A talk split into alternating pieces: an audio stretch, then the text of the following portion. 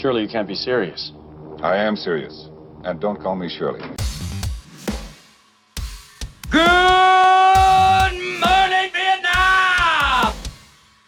I have you now. We came, we saw, we kicked its ass. Hello! My name is Inigo Montoya. You killed my father. Prepare to die. Life moves pretty fast. You don't stop and look around once in a while, you could miss it. My calculations are correct. When this baby hits 88 miles per hour, you're gonna see some serious. You're listening to the 30 something movie podcast. One movie each week, 30 years in the making.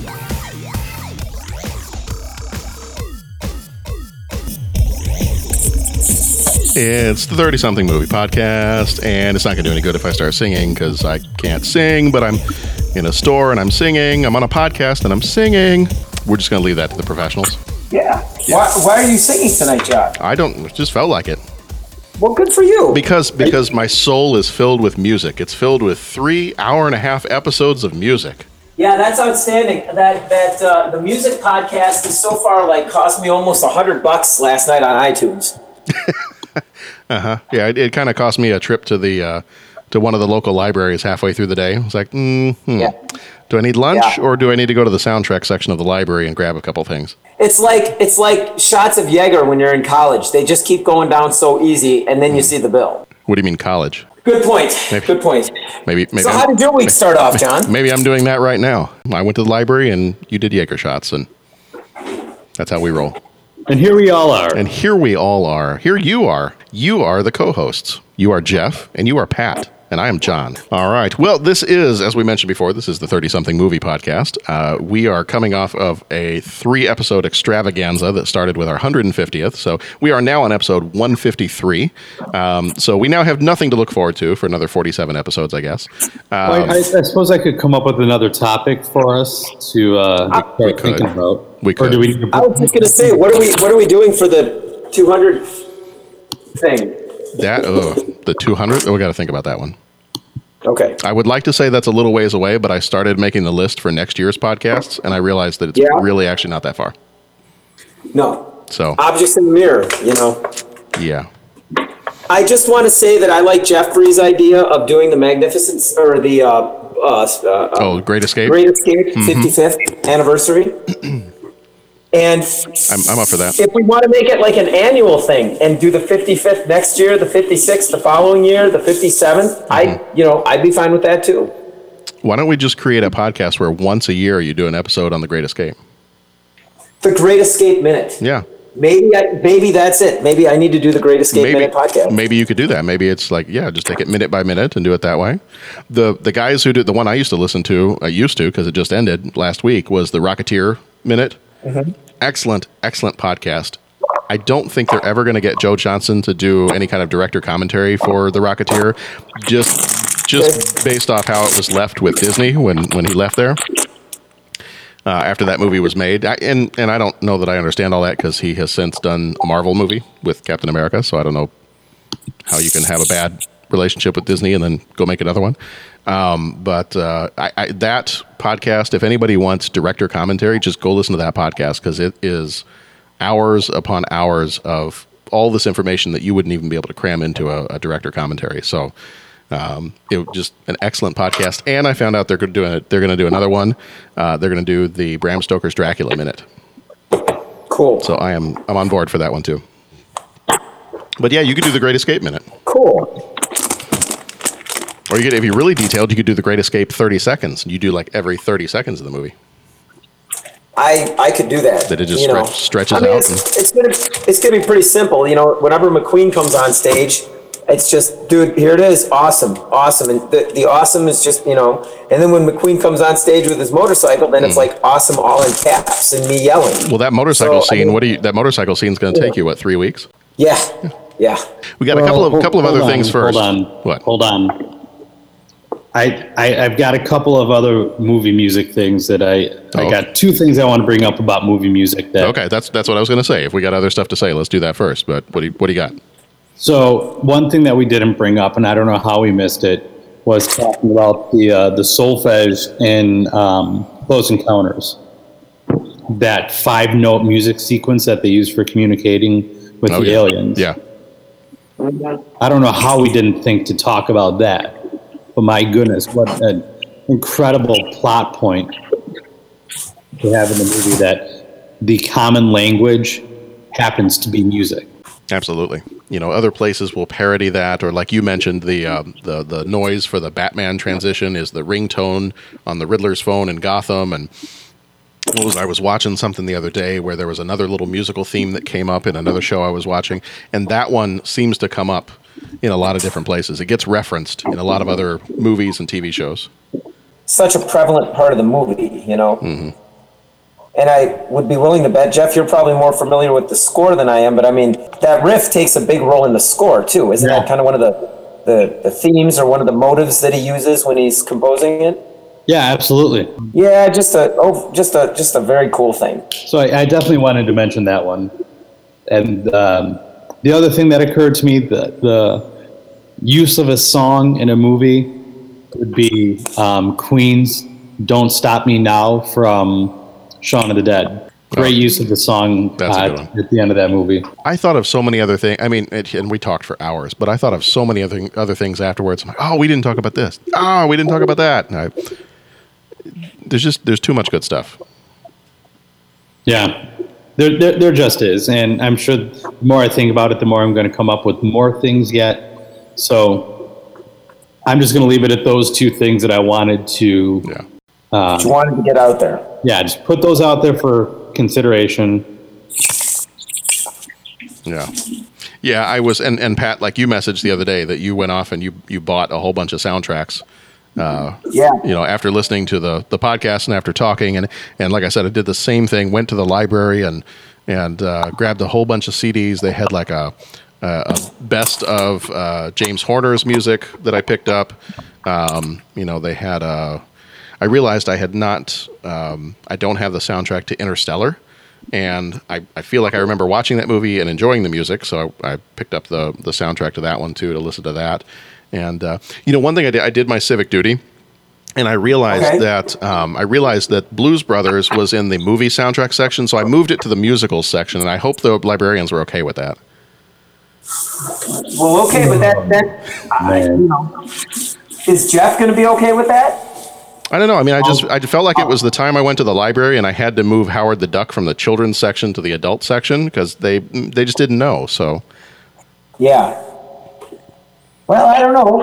I don't know that that that. Uh, I'll let you and Jeffrey uh, discuss that that move of the Blues Brothers. You know, but um, definitely a good soundtrack nonetheless. mhm, that's true. That's true. We'll we'll leave it at that for now. That can we could do a whole other podcast on that. Um, the uh, the one other thing I wanted to bring up, um, and I don't, I couldn't really find too many other new movie news type things. Um, but the one other thing I wanted to bring up was something I had tweeted out from our podcast Twitter account a little while back.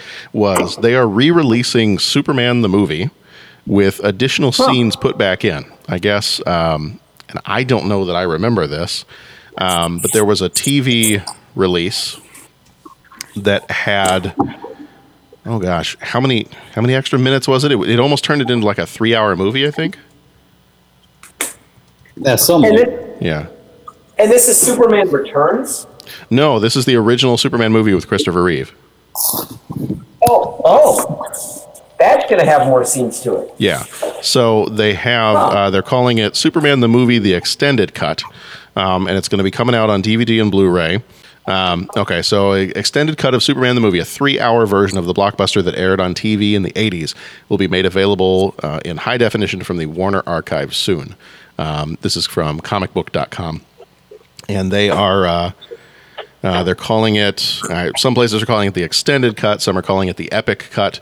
Um, and it was it restored 49 additional minutes to the film's runtime, and it debuted on ABC in 1982. Yeah, I guess what they did was they they made it a two night event, and so they showed the first half of it on one night and the second half of it on the next night. Um, there's extended elements of Krypton. You get to see more of Krypton in the beginning. I guess you get to see a little bit more of, of Smallville, and then uh, some extended stuff in Metropolis and at the Fortress of Solitude. Um, so they, and, and I guess adds obviously a little bit more character development and a little bit more action to it. Um, so I most likely will go out and get this because I love Superman and I love Superman the movie, and I think I own every version of it.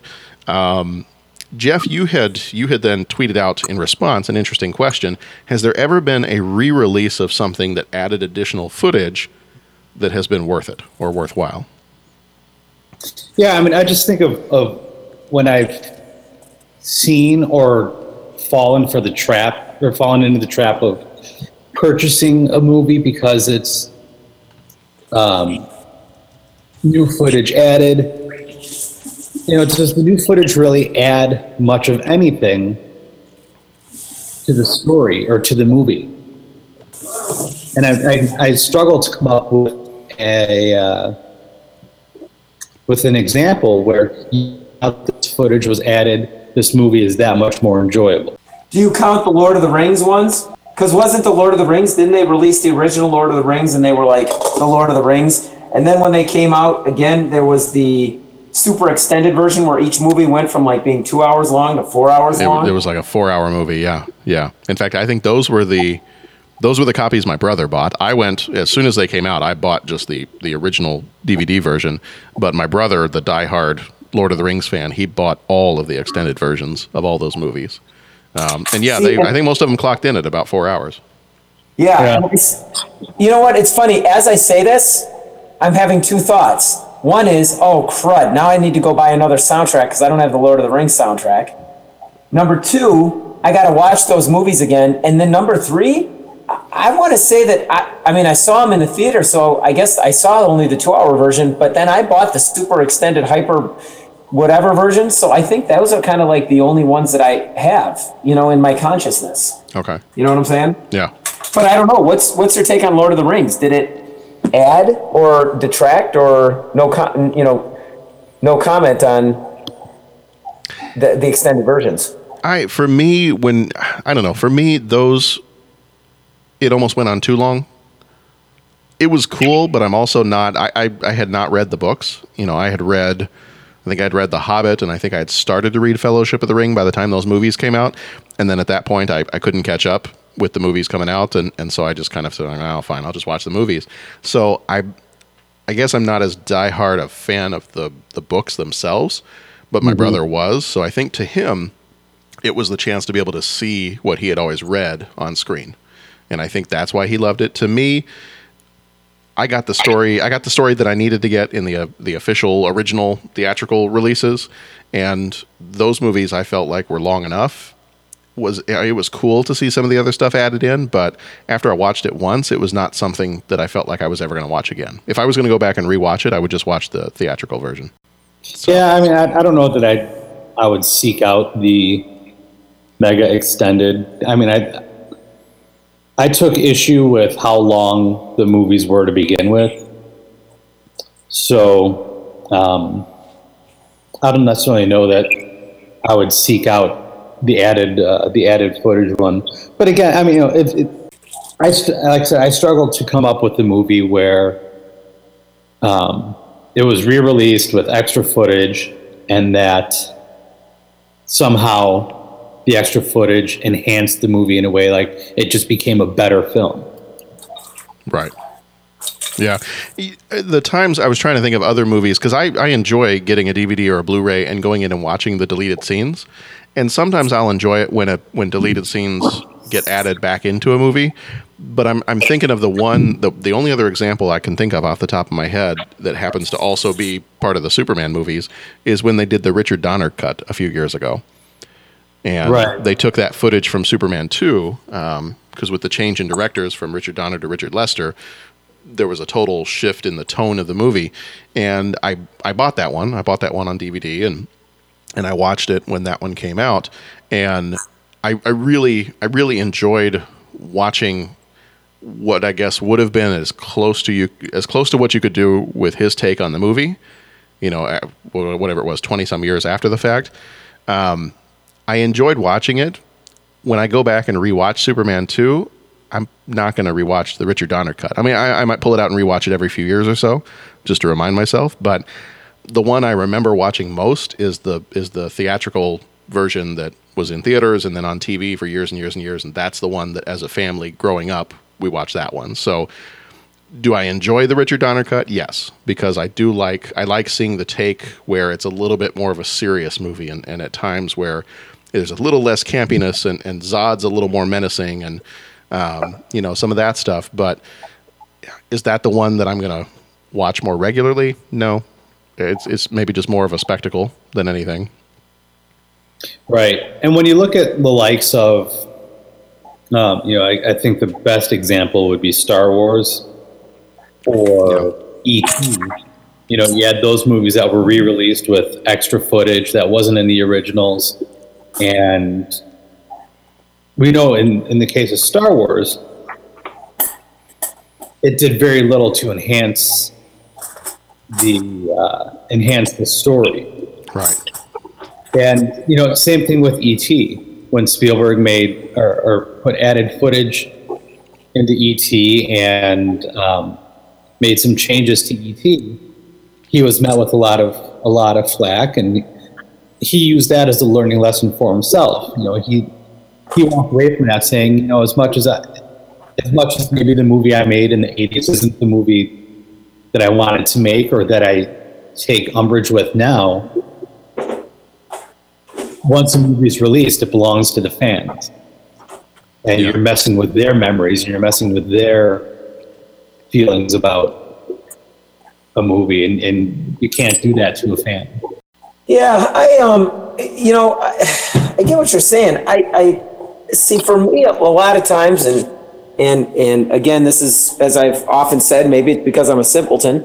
Um, I always kind of fall into the trap of more movie, more better. So for me, like, oh wow, four hour Lord of the Rings, I'll take it. This is going to be awesome.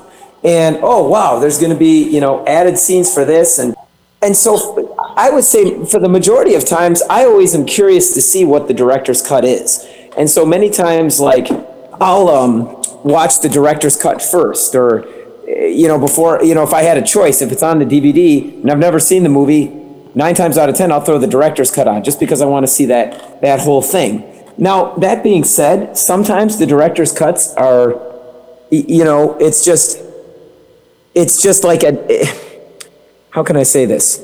If it's done the right way, then then my thought is always, well, if that's what the director wanted to do, why didn't he do it? Was it a case of money? Was it a case of the editors telling him, you know, or the whoever cuts down the movie says, okay, well, this is going to run too long, or the content's too inappropriate, or it, it's just it, it doubles up other scenes, it's, it's not needed material? Or was it just, you know, he, he wasn't able to, that was, he wasn't, for whatever reason, he really wanted to make that vision. So that's what I'm always curious with, with the director's cuts is, well, what did the director really want to put out the first time and why couldn't he? As opposed to sometimes, and I think maybe this, maybe the Star Wars stuff kind of fell into this trap, was, you know, I like watching deleted scenes, you know, for curiosity's sake, but I can see why they're out of the movie because it didn't add anything to it. And so I guess I guess if it's a, if it's if it's a case of that, I guess I would just rather go on the DVD or the Blu-ray or whatever and watch the ten deleted scenes. Just you know, one, two, three, four, five. You know, just shoot down the deleted scenes and say, "Oh, okay, that's cool. That would have been cool to see in there." But I can understand why they kept them out. Yeah. But if, hmm. do you guys get what I'm saying? It's kind of like there's two different ways to look at it you know, did, are they are they just throwing in more deleted scenes just to sell more DVDs, or was this really what the director wanted to do, but he couldn't for one reason or another? And so I guess that kind of informs me whether you know informs my decision on whether I'm going to get the director's cut or not. Right. Well, and I, I think a, a big reason for the director's cut is that's what the director originally wanted to do, but much like you know songs on the radio, you got to keep it to a certain length. What is it? There's a Billy Joel song, and he mentions you got to got to keep it down to like 305 or something like that for a song on the radio. And I think a lot of it is more of the well, you know, American audiences or, or movie going audiences are not going to watch a movie that's beyond an hour and a half or beyond two hours or you know nowadays it seems like there's for uh, particularly for action movies there's a take that you know ah, that two and a half hour mark. Don't go past that if you're doing an action movie because nobody's nobody's going to want to go past two and a half hours.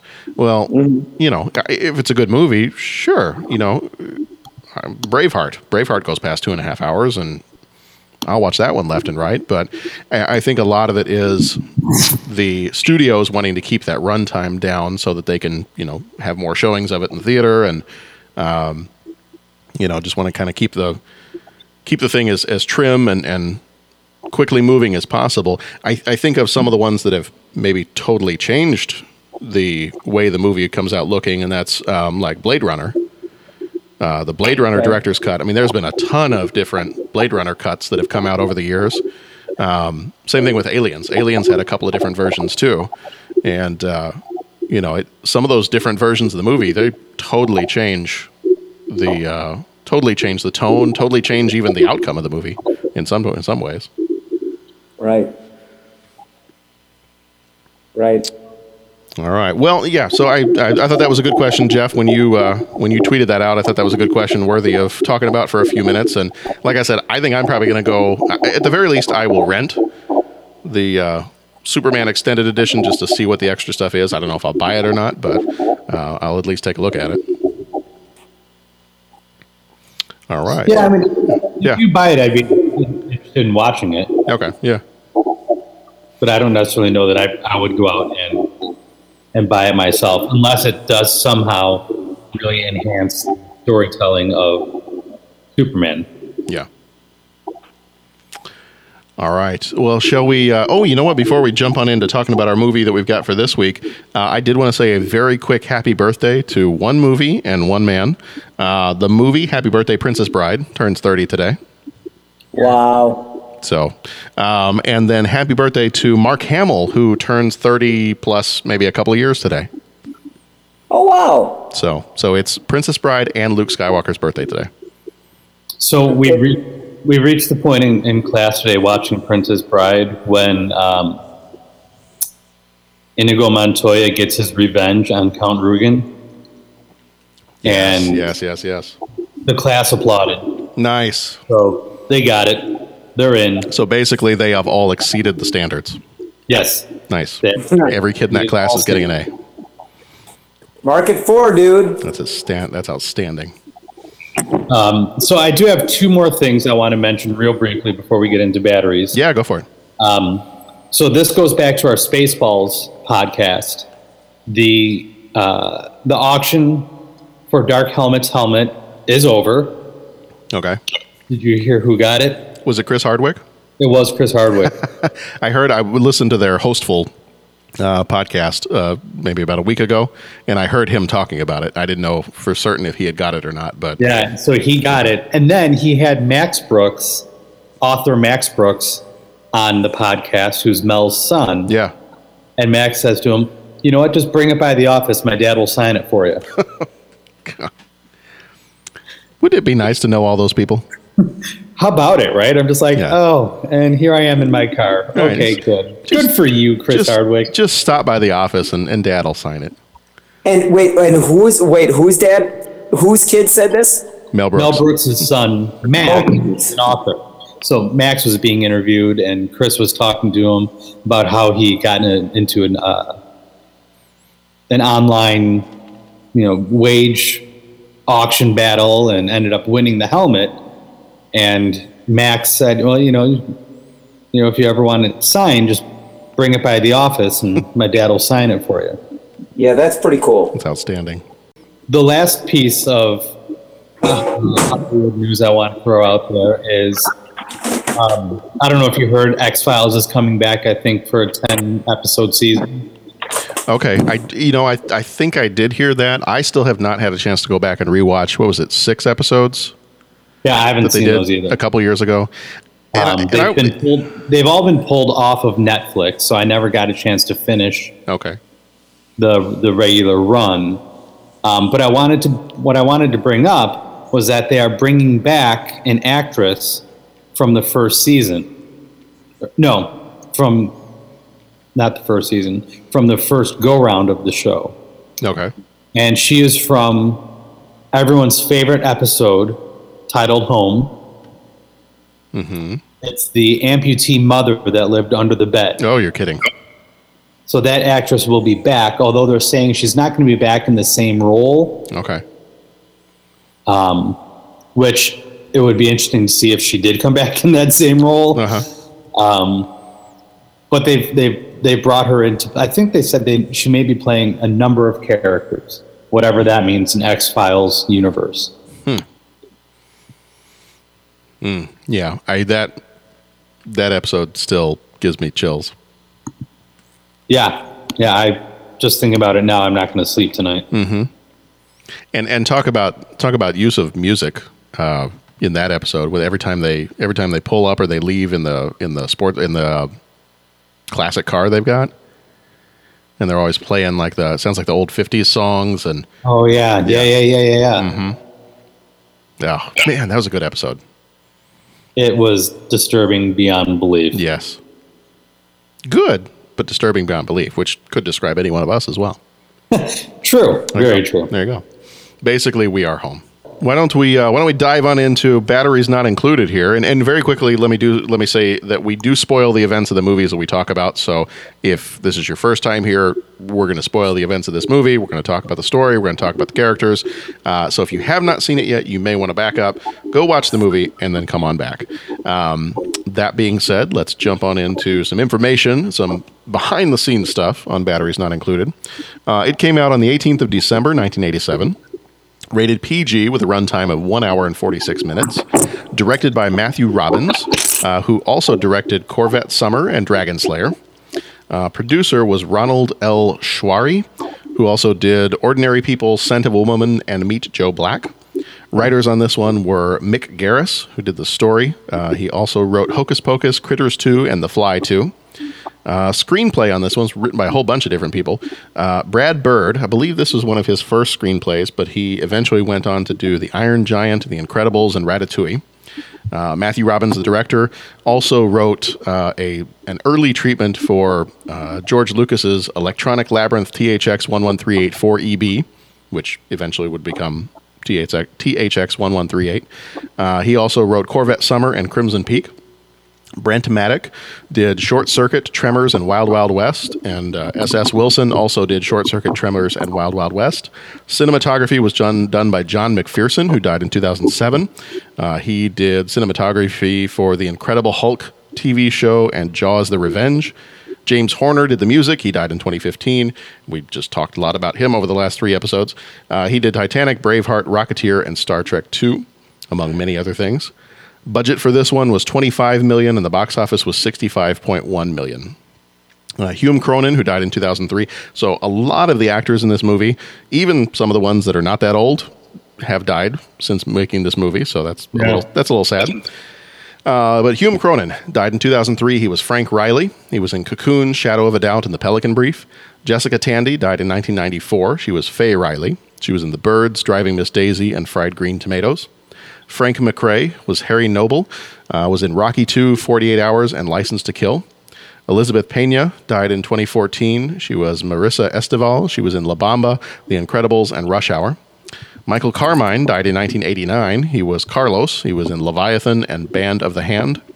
Dennis Boutsikaris was Mason Baylor. He was in The Bourne Legacy and Better Call Saul. Tom Aldredge, who died in 2011, was Sid Hogginson or Hodginson. Uh, Cold Mountain, What About Bob? Jane Hoffman, who died in 20, uh, 2004, was Muriel Hodginson. She was in De- Deconstructing Harry and In and Out. John DiSanti was Gus. He was in The Presidio. John Pankow was Kovacs, the uh, driver for Mr. Lacey. He was in Mad About You and To Live and to Die in L.A. And Michael Greene played Lacey. He was in To Live and Die in L.A. and Less Than Zero. Rotten Tomatoes, the critics have given this one a 60%. Audience gives it a 63%. Uh, and I picked out three different critics, uh, all actually from Chicago publications. Uh, Gene Siskel of the Chicago Tribune said, This film is so harmless, it's boring, and gave it two out of four stars. Jonathan Rosenbaum from the Chicago Reader said, The extraterrestrial elves who thrive on electricity and replicate themselves out of scrap metal are no less charming, and the special effects show them off gracefully. Roger Ebert of the Chicago Sun-Times said, Cronyn and Tandy rescue the movie from looking altogether like a retread, and the saucers do their part too. Designed by Industrial Light and Magic, the visual effects wizards, the saucers swoop and vibrate and blink and purr and even have children, which they assemble out of old toasters and other household appliances. Batteries Not Included is a sweet, cheerful, and funny family entertainment, and he gave it a 3 out of 4 stars. Cinema Score gave it a B plus. Uh, the awards for this one, it won the Saturn Award for Best Actress, Jessica Tandy, the Young Artist Award for Best Family Motion Picture Comedy. Uh, and a quick summary of the story uh, Frank and Faye Riley, uh, played by Hume Cronyn and Jessica Tandy, are an elderly New York couple living in a depressed part of town. There, they run a diner as well as an apartment building, which is home to a poor but friendly group of people. One day, Frank and Faye learn that property developer wants them to sell the apartment. When they refuse, their diner is vandalized. However, Frank, Faye, and their tenants are aided by mysterious flying saucers, which help them repair the diner and fight back. The residents of 817 East 8th Street are about to lose everything they have. What do you mean those tenants are still in there? Tonight. I'll have them out by tonight. Nothing in this world can save them. Nothing but a miracle. Steven Spielberg presents a Matthew Robbins film.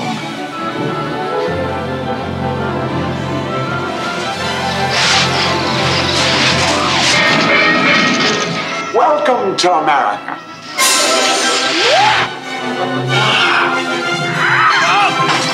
Spaceships from a very small planet. Very small. This is history. Machines that reproduce themselves. I like being a family again. What the hell is that? It's them, the little guys. I don't know how you got here or why you picked us. Somebody's helping them. Somebody's bringing them together. Is that why you're here?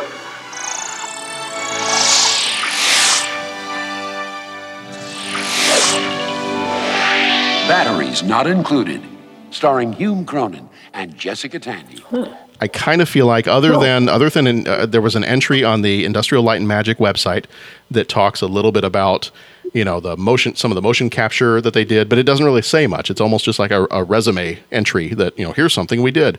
Um, I I looked I, I I took a few days to try to do some research on this movie and like you know sometimes you'll find websites that say like hey it's the 30th anniversary of Princess Bride. Where are the actors? Where are the actors now? Fifteen things. No, they never do round numbers like that. Uh, Seventeen point three things you never knew about Breakfast Club. Web- Yeah. websites like that, I could find nothing for batteries not included. I found absolutely nothing. So I do not have any other background information on this one. Um, the only things that I did find were just different reviews uh, that people wrote at the time, and it was not really, it got mixed reviews when it came out. Um, I have one in particular review that I will mention a little bit later because it, it kind of comments on, on a criticism that this person had of Spielberg and his movies, especially at the time. Um, and I did have the only other interesting thing I found, and I, maybe you guys have seen this, and I, I kind of felt like I had seen this at one point, but I don't know if it's just the paranoia of the internet playing on me. Um, the only other thing that I found was there are a ton of people that are totally convinced that there was a sequel called Batteries Still Not Included. And I, oh. I feel like I thought there was, but people there there are like all these uh, Reddit threads and and people searching online saying I, I was totally convinced I had a VHS of the sequel to Batteries Not Included. It didn't have the original actors in it because they had passed away, but I, I, I I'm convinced I had a VHS, but I've never seen it on DVD. Can somebody help me find it? And there's all these people responding saying, "Dude, there's no mention of that movie anywhere. Like no mention of a sequel anywhere on the internet. IMDb, you know, no other mention of a batteries not included too. So that was the only thing consistently that I could find um, about this movie. Huh. So there's a few people. There's a few YouTube videos here and there of people uh, trying to kind of make their own replica props of the robots of the little flying saucers from the movie. Uh, but yeah, no. Other than that, none. Uh, I think even the DVD copy that I had of this uh, didn't have any extras on it. So I, there just doesn't seem to be a whole lot of information out there on it. They made the movie they wanted to make, and then they got out. That was it. Bam, I guess, done. I guess so. So, so we'll start with our, our typical question. Um, is this the first time you watched this movie? And if not, when did you see this for the first time? And I will start by saying I saw this probably not long after it came out in the theater, uh, probably when it came out on VHS. I do remember seeing it once. And this, watching it just a couple of days ago, was probably the first time in nearly 30 years that I had seen it. So that's my story, and I'm sticking to it. What about you, Jeff? Uh, I remember watching this a bit when I was a kid. I think we must have taped it off of HBO or something. Um, I have I have the DVD of it. Uh, it was a happy accident. I found it in the like a five dollar sale bin at uh, Walmart or something, so I snagged it up right away. Um, I you know I'll watch this movie every other year or so. I mean, I really like I really like this film, and and the more that I watch it, the more that I feel like I'm getting something or making some sort of connection to it. Um, and I'll leave it at that for now. I'll, I'll share some of my thoughts about it after watching it the other day. Once we start getting into that, but Pat, what uh, what's your background with? I, I think I'm going to take John's idea. I or John's answer. I, I want to say I saw this. This was kind of like one of the family movies that we watched. I, I don't know if we would have gone to the theater or if we would have rented it. Um, but I saw it from a young age, and then I was always aware of it. Like I think, I think Tammy's grandma was a big fan of this movie. This one and uh, uh, what was the one? Um, Johnny Five is alive. Short Circuit. Yeah, Short Circuit. She, I think she really liked both of those movies, and uh, so I remember, you know, when we go visit Tammy's grandma, that would always be on her movie shelf. That she was a big fan of this movie, and um, I'll be honest, I, John, I'm going to take your thing. I, I don't think I've seen this since for the last 30 years, but it's funny how everything just came back when I was watching it. I'm like, I remember that scene. I remember that scene. I remember that, those, you know, I remember that guy. I remember this. I, you know, oh, wow, that scene happened before. And I remember seeing it and not quite getting totally what it meant. But now as an adult, that makes more sense, you know? So, so yeah, that would be, I, I think I'm going to take John's answer and stick to it as well. I, I think this might have only been the second time I've seen it. Wow. Okay. So here's so so I'm gonna I'm gonna say something that I don't normally say, and that is I'm going to agree with Gene Siskel a little bit about this movie. I remember liking it. Hmm? I said, oh. Yeah. Um, I remember liking it as a kid. I remember I remember thinking it was cool. I was like, oh yeah, look at all those things moving around. And the, the little uh, I do remember it must have been from the trailer maybe because I remember seeing this multiple times. The little uh, the little baby robot kind of dancing around while they were flipping the burgers on the on the grill. And uh, I remember those scenes, like you said, Pat. It I hadn't seen it in 30 years, but it just all started to come back watching it this time around. Um, but watching it as an adult and, and watching it, I I'm pretty convinced that uh, you know my, my kids would absolutely love this. We didn't watch it with the kids this time, but I'm pretty convinced the kids would love it. My thing with the movie is as an adult, I I- loved the acting. I thought the the actors had great performances in it. I liked the the little, um, you know, how you got each of the different characters and where they were coming from, and you had the the pregnant uh, single mother and the the struggling artist and the older couple that was just trying to hold on to what they had and I, all that stuff i really really liked but overall as a movie I, i'm going to take the quote from gene siskel i'm going to take out the last part of it and I'm going to say I don't think the movie was boring. His quote uh, that I had from his Tribune review was, "This film is so harmless, it's boring." I don't think it was boring, but I think it is harmless. I think that there are I don't know when I when I look at this movie I compare it I, I think I automatically compare it to two different movies just based on who's in it and who produced it. I I compare this one to E.T. and I compare this one to Cocoon.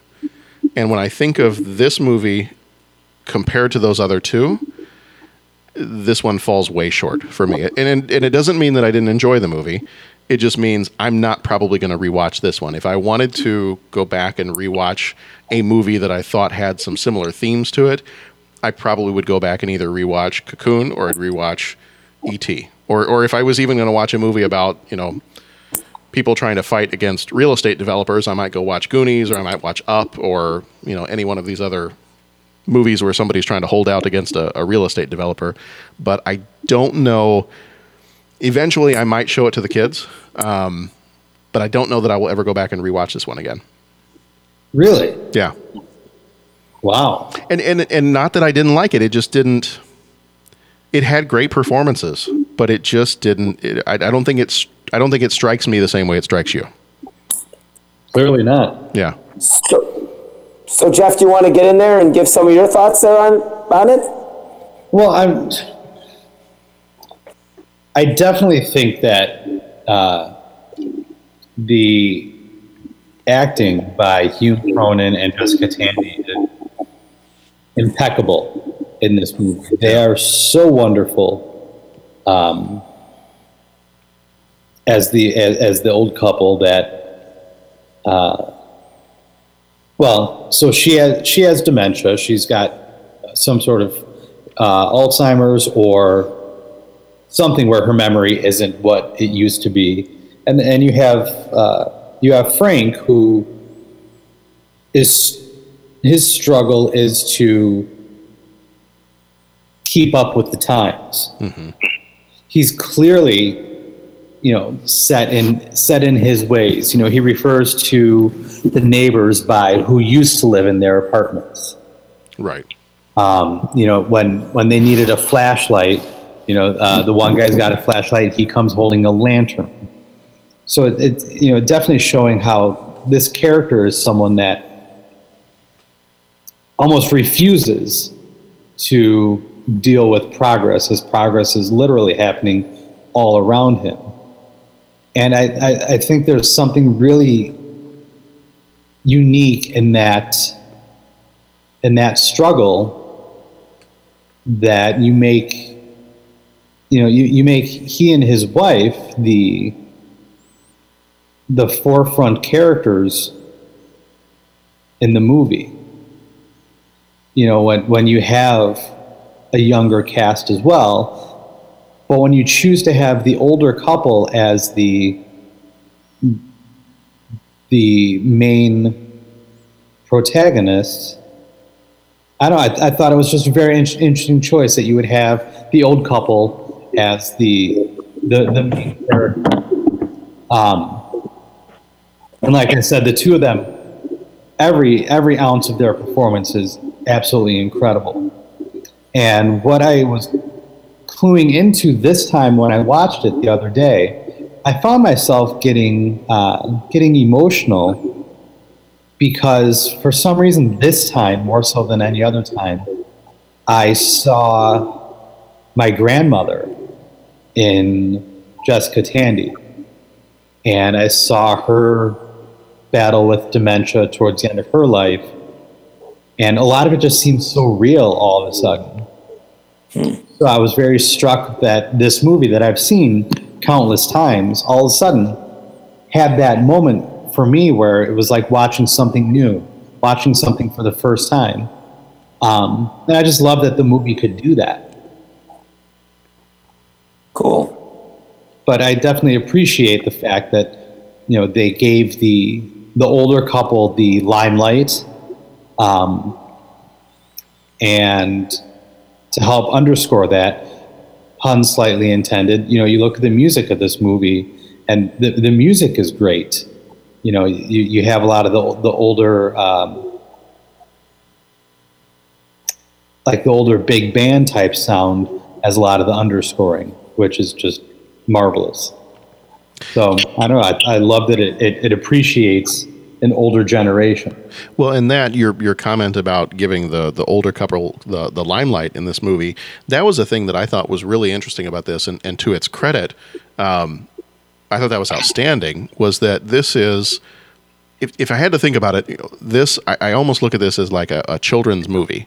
That it's got it's got the playful little robots, and this is something you probably you know you you, you see the trailer for this, you're probably going to take your kids into this movie, but it's also a movie I think for all ages because you could have the you could have your grandparents could take their grandkids to this movie and they're both going to have something that they appreciate and I think that's kind of a rare thing especially now I don't think you'd see too many movies that could be geared towards kids with an elderly couple as your main characters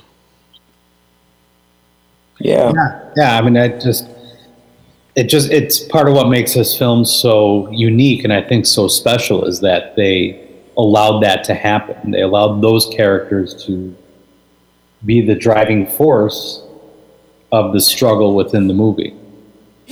Yeah, and I was I was struck by that too. You know, what I remember from being a kid, everything came back, and I remember, okay, this is the one about the robots, or the robot, you know, the the, the alien, the the mechanical aliens, I should say, and all the people that they helped. But then when I watched it, it was kind of like, well, not really. It's it's it's it's about the people, and I'm gonna. You you guys are gonna laugh, especially you know, with my with uh, when I compare this to something.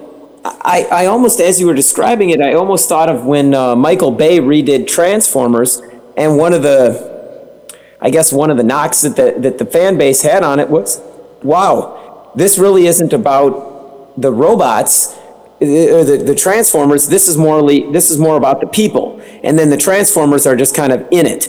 And that's kind of what struck me between the first time i saw it 30 years ago and then the second time i saw it you know 30 hours ago was oh just like you said this is really a story about people and especially that elderly couple the robots that's just kind of a you know that's just kind of a they're, they're just characters that are in it. That's kind of what makes partly what makes the movie unique is okay it's about these these mechanical aliens.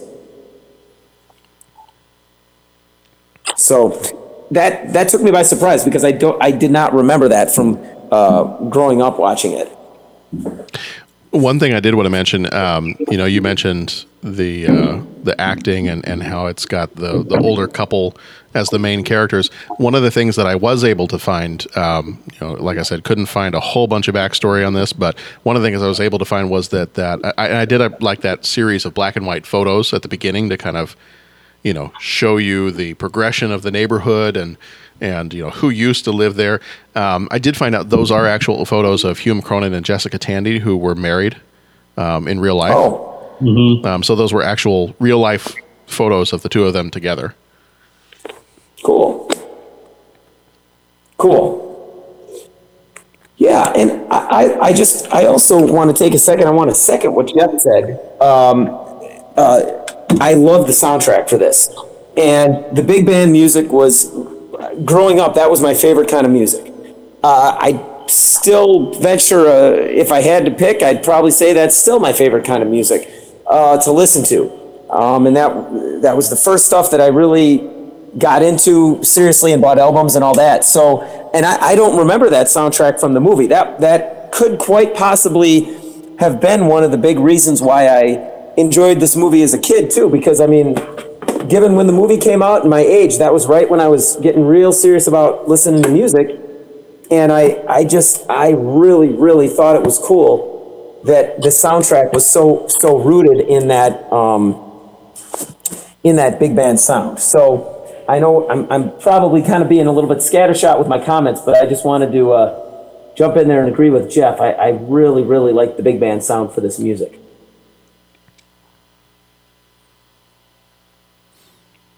Yeah.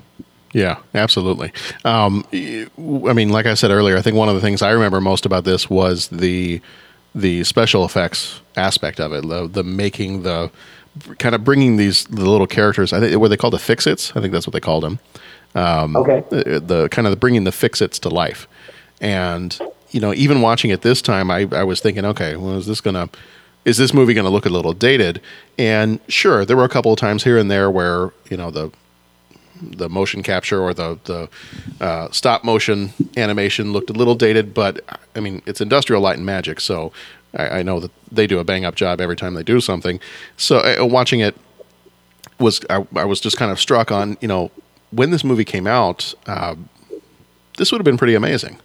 And, and like Mhm. they they really brought these little characters, the little non-human characters to life, and the the fact that you have you know you, you start out and you've got the the couple of fix-its who then have the little baby fix-its, and um, you know I, I think that was what I remember most. Like you said, I think Pat, you mentioned earlier, you know, as a kid, you you remember the robot parts and the little robots Right. flying around and getting into mischief and and all that stuff. Yeah, and I mean, I, I guess you know what? I, if I'm trying to like not be combative, you know, I guess where some of the critics got on with it, I, I mean, I guess I could say what, I guess I could see where you know they were saying they they didn't take a risk because, you know, they never explored the Alzheimer's thing other than to establish it as the character.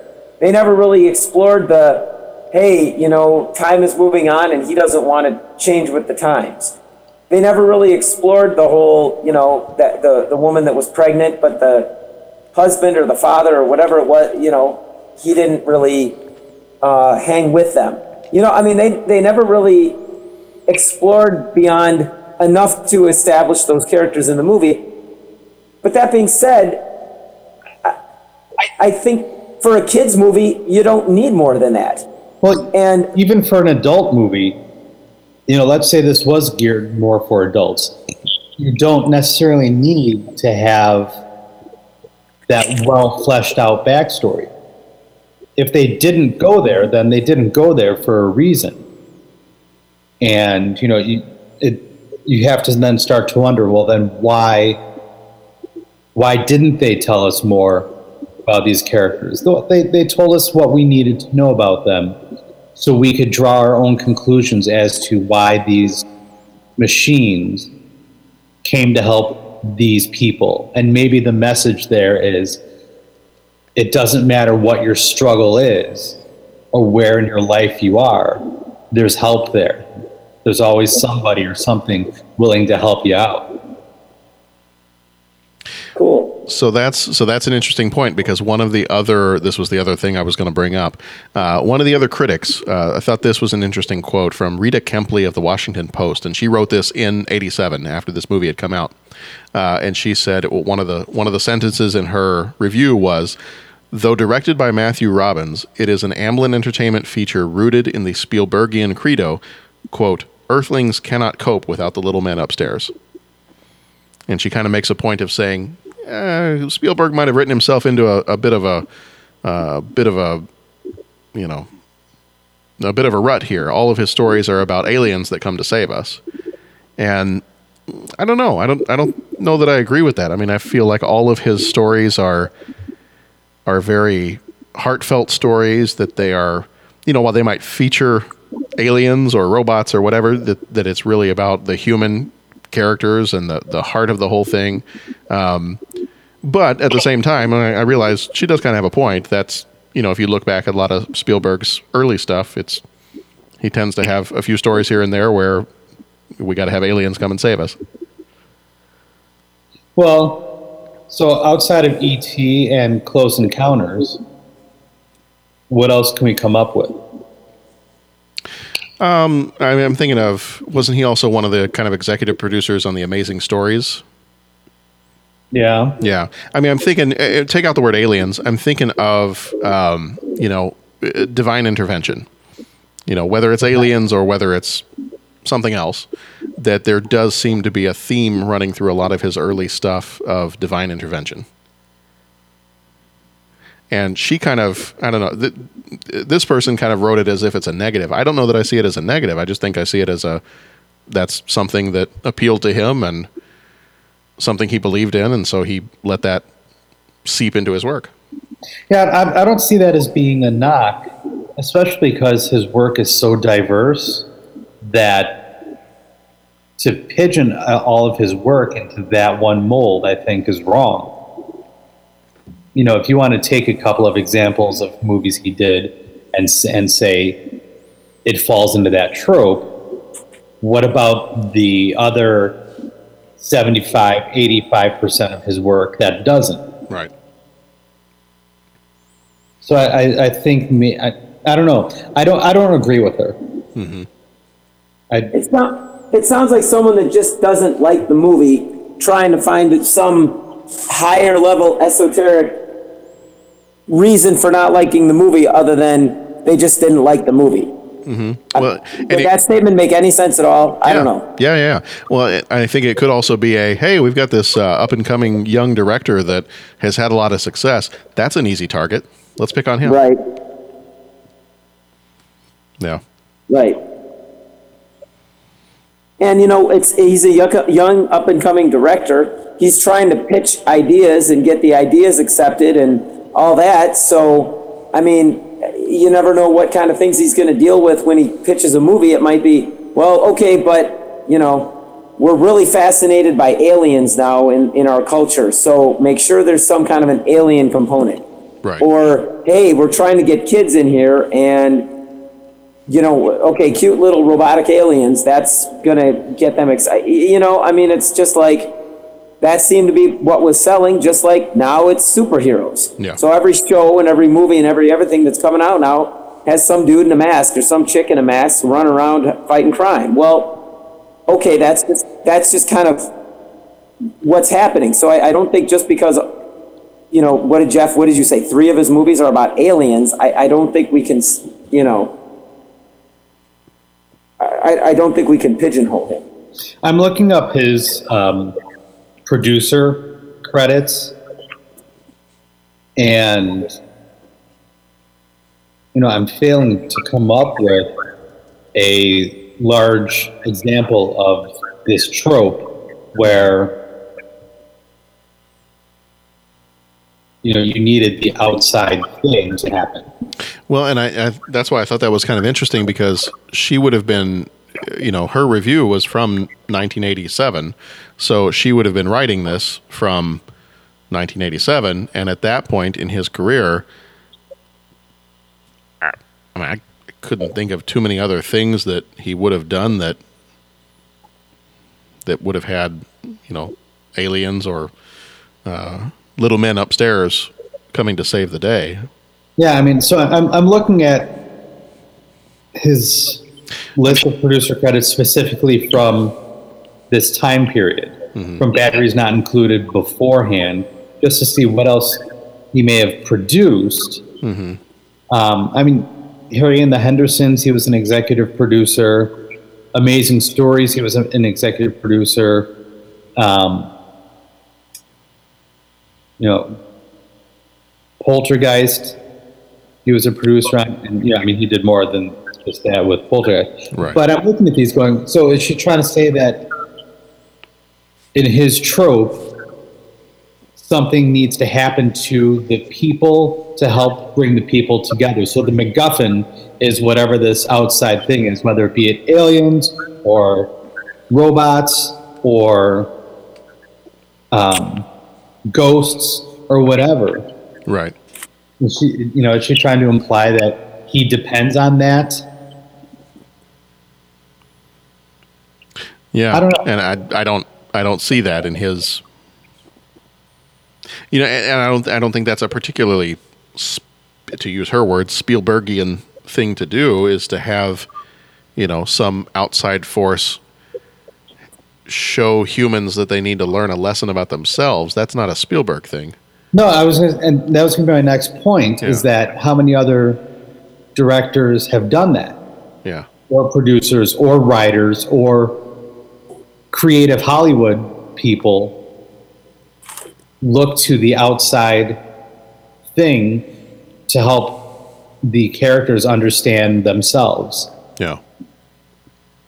So I don't know. I, I'm I'm kind of with Pat. I think maybe she was looking for a a way of sounding knowledgeable. Yeah. It's uh, she was going for the clickbait before there was clickbait. Yeah. hmm Or, or maybe she was just trying to stand out Yeah. amongst the thousands of reviewers. Yeah. So there you go, Rita. I don't even know if she's still alive. Well, and you know, and here's a thought too. But if, if she is, she's listening to the podcast. well mowing the lawn. Well, and and here's a thought too. You know, sometimes what's the phrase? You know, you don't see the forest for the trees, or you see the forest. I don't know, but there's the phrase about the forest and the trees, Yeah. and not the one about if something falls in the wood doesn't make a sound. But Yeah, and the, and the two, know- two birds in a hand. Yeah. E- Exactly. you know, and I think, let me put it this way. Uh, we, we, what was the movie where the two guys made the, made the girl, the weird science? Yeah, was Weird that weird Science. science? Yep. Yeah. So when we watched that movie and we broke it down, and it was the first time we saw it, I came at it and thought, you know, this wasn't my thing. Growing up, I never liked watching movies that were set in, well, the quote unquote real world about kid. I never liked watching teen drama movies. I, it just it wasn't my thing. Yeah, girls And are not your I thing. came- What was that? Girls are not your thing. That's fine. Yeah, girls girls are not my thing. Definitely not. Um, uh, now women, I'll tell. No, okay, no, okay, okay. So it just was not my thing. And I remember when we broke down the movie, uh, we all kind of hit on it from well, from the comedy standpoint or the you know this standpoint or and uh, uh, was that John Hughes too Yeah. that did Weird Science? Was it? Yeah, pretty sure. Okay, and so we talked, and then I think the discussion was, oh, okay, well, is John Hughes, uh, um, you know, what was the best John Hughes movie? And we hit it from that standpoint. And I remember talking to my brother, um, and I just said, hey, yeah, Weird Science, and he kind of shuddered, not shuddered, but he kind of shrugged his so- shoulders, and he just said, yeah, I don't know. I, that just, I don't like that kind of stuff. And I said, well, what do you mean? You know, just out of curiosity, what, what were your thoughts on it? And he said, yeah, I really don't like the idea of the kids that are into science and math and, you know, engineering. I really don't like the idea that they're the nerds. I really, I, I think that's lame. I, I don't like that. And uh, my brother obviously isn't, well, not obviously, but my brother's an engineer. And he said, yeah, for so long, basically all we said were the cool kids were the ones that play football, and the, the non cool kids are the ones that are like the engineers or the mathematicians or the scientists. And then, you know, his point was, and what are we what are we dealing with now? Well, we're dealing with now other countries outstripping us in the sciences and the math, and you know, I mean, you know, there's other countries making advances in space exploration. Okay, so why what am I why am I getting into this long convoluted story? You never know what someone is bringing to a movie.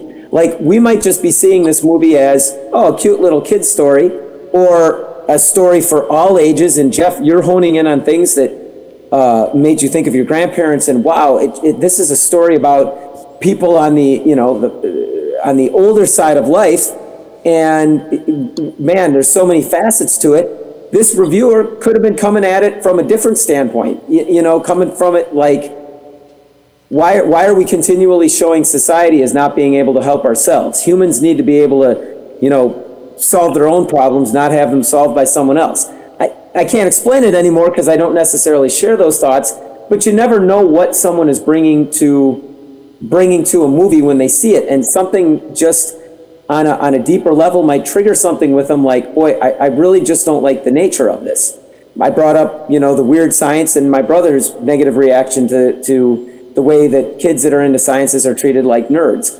Um, american pie i really don't like those movies I, I get real sick and tired of hearing the constant knocks on kids that are in the arts and music and the ripping on band camp and all the not just you know I, it was just like okay yeah that, that was funny for about 30 seconds let's move on there's nothing you're going to do to change my mind. I don't like those movies because that sticks in my craw. So, again, I'm not saying that the reviewer is right, but they might just be seeing this movie on a completely different level than what we're looking at because something just triggers this. Wow, I don't like the idea of us always having to go off planet for our help. We should, as a society, we should help ourselves. I'm not saying it's right, but that maybe is just kind of what they're seeing, the, the lens that they're seeing this movie through. I, I'm going to interject and say that that m- one movie made me more interested in, in band camp, even though I never went. Okay. I, I was curious to find out more about it. you wanted to play the flute, is what you wanted to do. Well, you know, Oh. So then, let's say maybe these movies are made to help us see that we don't need to rely on other things. We mm-hmm. do have what it. We do have what we need all along. Mm-hmm. okay, but okay, Maybe so that's the point of, of making these movies. So for this one in particular, though, uh, let me play devil's devil's advocate to that, um, which is also a great movie.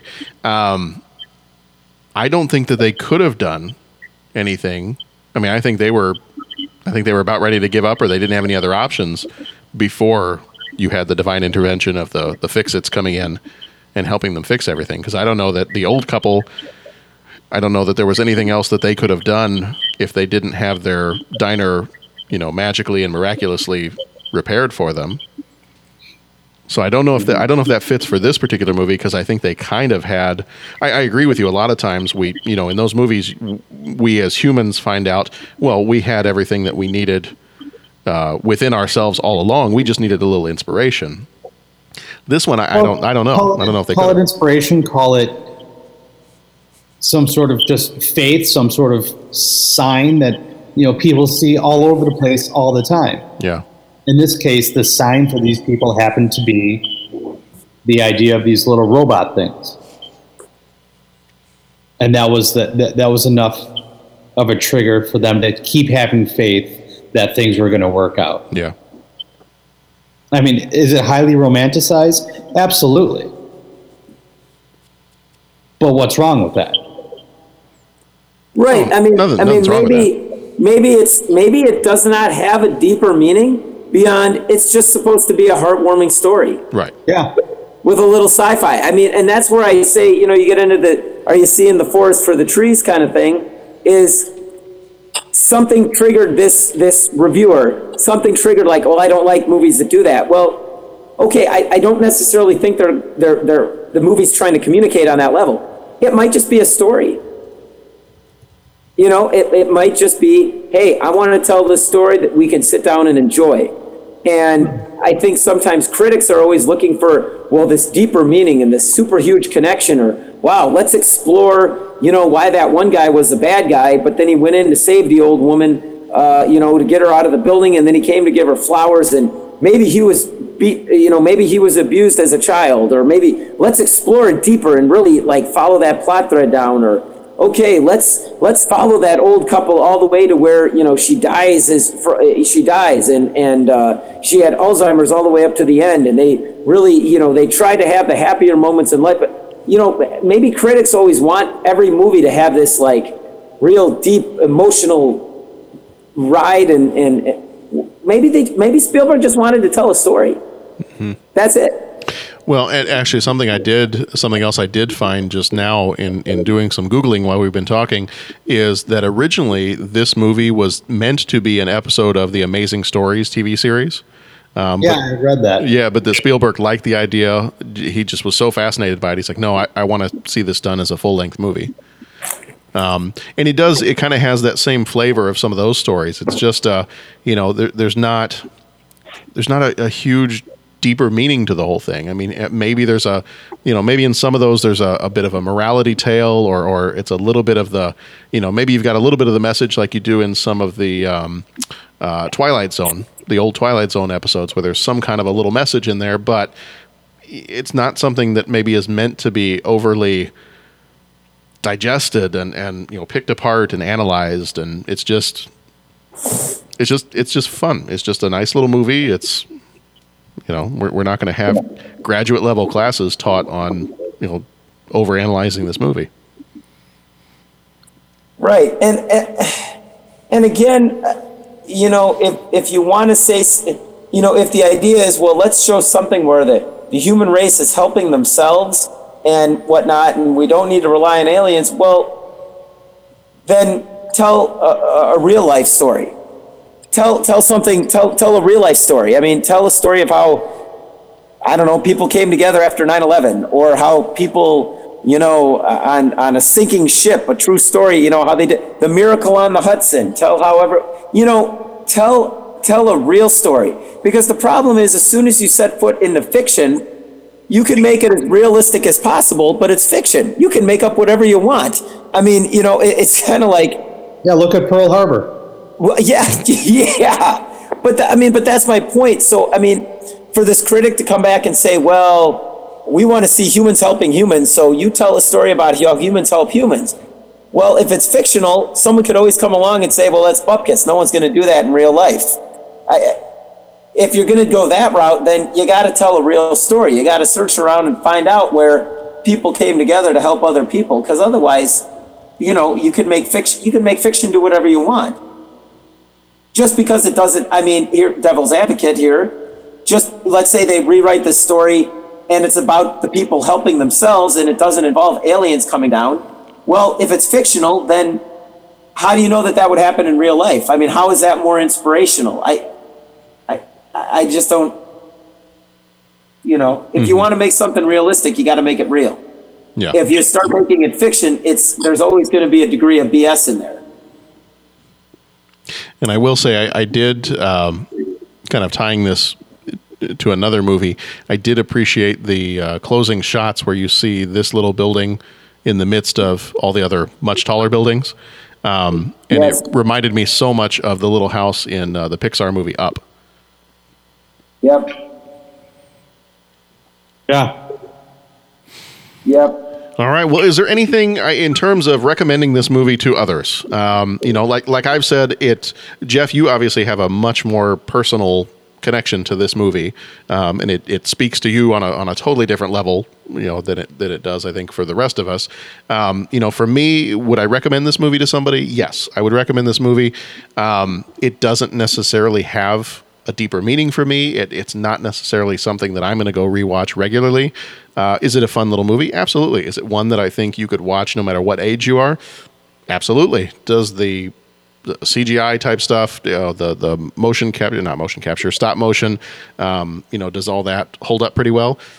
Absolutely. So I mean, I think if you're if you're looking for a movie that any age could watch, and it's not something that you got to spend a whole lot of time, you know, necessarily thinking about and, and struggling through and all that, I, I think it's a, a great little movie to watch. It just, you know, for me, for my purposes, I've seen it now a couple of times in my life, and unless maybe I watch it with the kids, I don't know that I'm going to rewatch it, but um, definitely worth giving it a try if you haven't before. I would agree with that. I mean, it, you know, any. This is going to be very general and very cliche. Yeah, go for it. And any movie that you watch, you're going to bring your own stuff to it, and you're going to find your own connection to it. Is everyone going to find a connection to this movie like I did? No, clearly not, because the two of you didn't, and I did. But you know, I think this movie, even if I didn't have that connection to it, I would still enjoy this movie. I'd still watch it again and again because I just think it's a lot of fun. Yeah. Yeah, I, I agree. I think it's a fun movie. I enjoyed it as a kid.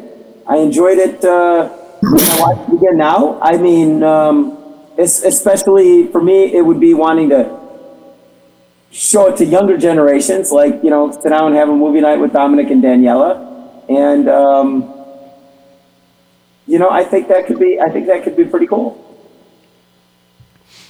All right. All right. Well, is there anything else? Any final thoughts we want to say on it, or have we? So, after you just said that about uh, how this was supposed to be on Amazing Stories, yeah, I, re- I I remember having read that somewhere, and I had the question I wanted to ask you guys. Yeah. Well, first of all, this this question only works if you're somewhat familiar with Amazing Stories. But is there an episode of Amazing Stories, a different one that you would want to see turned into a full length movie, or do you just not have enough um, memory of the Amazing Stories? Hmm. Well, That's a good question. I, I, I've got my favorite amazing story, but I don't know if it would make a great movie. Which one? The one with the bomber and the Yeah. artist. Yeah. Yeah, the it, it's called the Mission. That episode. Yes. Yeah. I also kind of like the one where all the '80s characters popped out of the television in the kid's house. Mm-hmm. That was that, that would just be fun for nostalgia and all that. But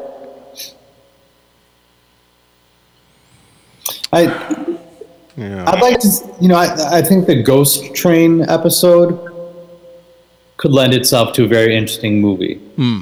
Mm-hmm. Yeah.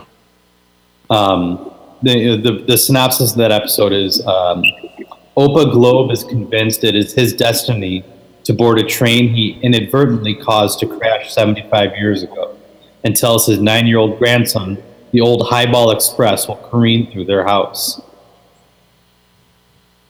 I think that can make for a fascinating movie. Yeah. But again, I wasn't sure how familiar familiar you guys are or were with um, the specific episodes. But it was just you know the question popped in my mind: Is there another episode that you think could be or could work as a full length movie? Or same thing with with you know any short story miniseries. Um, Stephen King's Nightmares and Dreamscapes. You know, is there anything in that group of stories that you think could work as a full length film? Or if you're not familiar with that, then Yeah, no, I just I, I don't I don't know that I remember I remember watching them, but I don't know that I remember any of the individual stories well enough to to be able to pick one out and say, yes, that's the one that I absolutely want to see, you know, turn into a full length movie. I, the ones you've already mentioned, the Ghost Train one uh, was excellent. The the Mission one is the one I've probably seen more than any of the others from the Amazing Stories. Um, yeah, I don't I don't know. That that's a tough one. That's a tough one to answer. Um, I just remember enjoying those so much, and then and then going back and looking after. It's been years since I think I've watched any of them except for the mission. I remember watching that just a couple years ago. Um, but knowing, you know, knowing the kind of the, the superstar cast of people and the directors that did those episodes, um, you know, it makes me want to go back and rewatch that whole series. Yeah. And you talk about an awesome theme, music wise. That Yeah. that show had a great theme.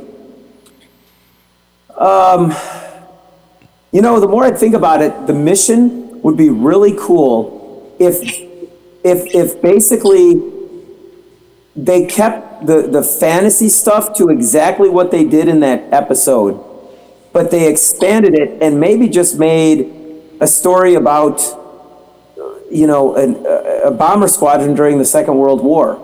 And you could, I mean, if you wanted, you could start with these guys, you know, maybe back in basic training and basic flight school and maybe signing up to, you know, go fight the Nazis and all that kind of thing and just make it like a straight up legit movie about the Second World War and then just have the twist in right at the end uh, where he saves, you know, he saves himself.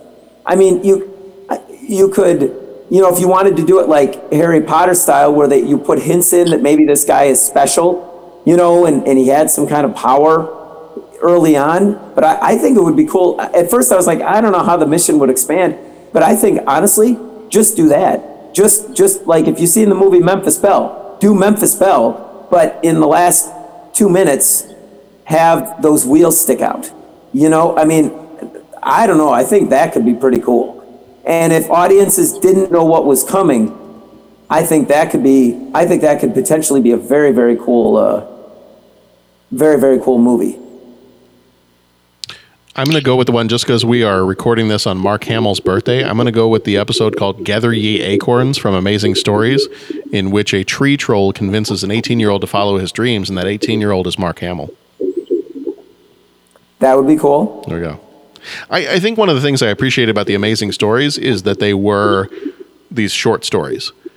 And I think, mm-hmm. you know, for, for me personally, as much as I enjoy reading a good novel, I've always I, I think I've always tended a little bit more towards short stories because I, I like when an artist can pack something into a small amount of time. You know, whether it be, whether it be Yeah. a short story, whether it be a poem, whether it be a short film. Um, I think I've always my fascination has always been I want to see what somebody can do in a in a very constrained amount of time. I, I still love movies, but to me it's it's more fascinating when I can see okay what can they do with 20 minutes, what can they Yeah. do with 15 minutes. So I don't know. I my response to that is I don't know that I want to see any of them made into feature films because to me that's the that's what I enjoyed about those was it was a it was a, a bite-sized piece of time but still an amazing story packed into into that amount of mm-hmm. time. So you just pulled a me. You just rejected the question. I did. I rejected the premise of the question. So I, I pulled a pat. Well, fine then. You know. You go pull on Pat, and I'm going to go to bed. All right. well. Good night, everybody.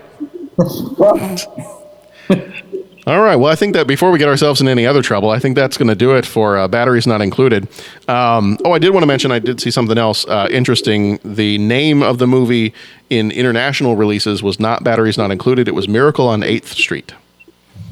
So then you you are harkening back to some of the you know some of the more classic movies uh, like Miracle on 34th Street and, and some of those others. But um, yeah, saw that just a few minutes ago and thought that was worth mentioning. All right. Well, uh, that so this one was batteries not included, and uh, next time around we are going to be. You know what? We may be doing a little bit of shuffling here because with our 150th episode turning into three episodes, uh, we are a little bit behind in the movies that we're going to do for September because we are recording this on September 25th, meaning there is only one week of September left, and we have uh, we have this movie and three others in our uh, September sci-fi month list of movies. So we might be moving a few around. Um, here is what we had intended for September and October. So this is all tentative, and, and like I said, we might move some stuff around a little bit. Um, coming up next is going to be Innerspace. Um, great movie. I love that movie. Um, and then Predator, I, we might move Predator to next month because next month is our horror movies, and I think Predator can fit well in there. Um, we could move Superman 4 The Quest for Peace into horror because it's a scary movie to watch.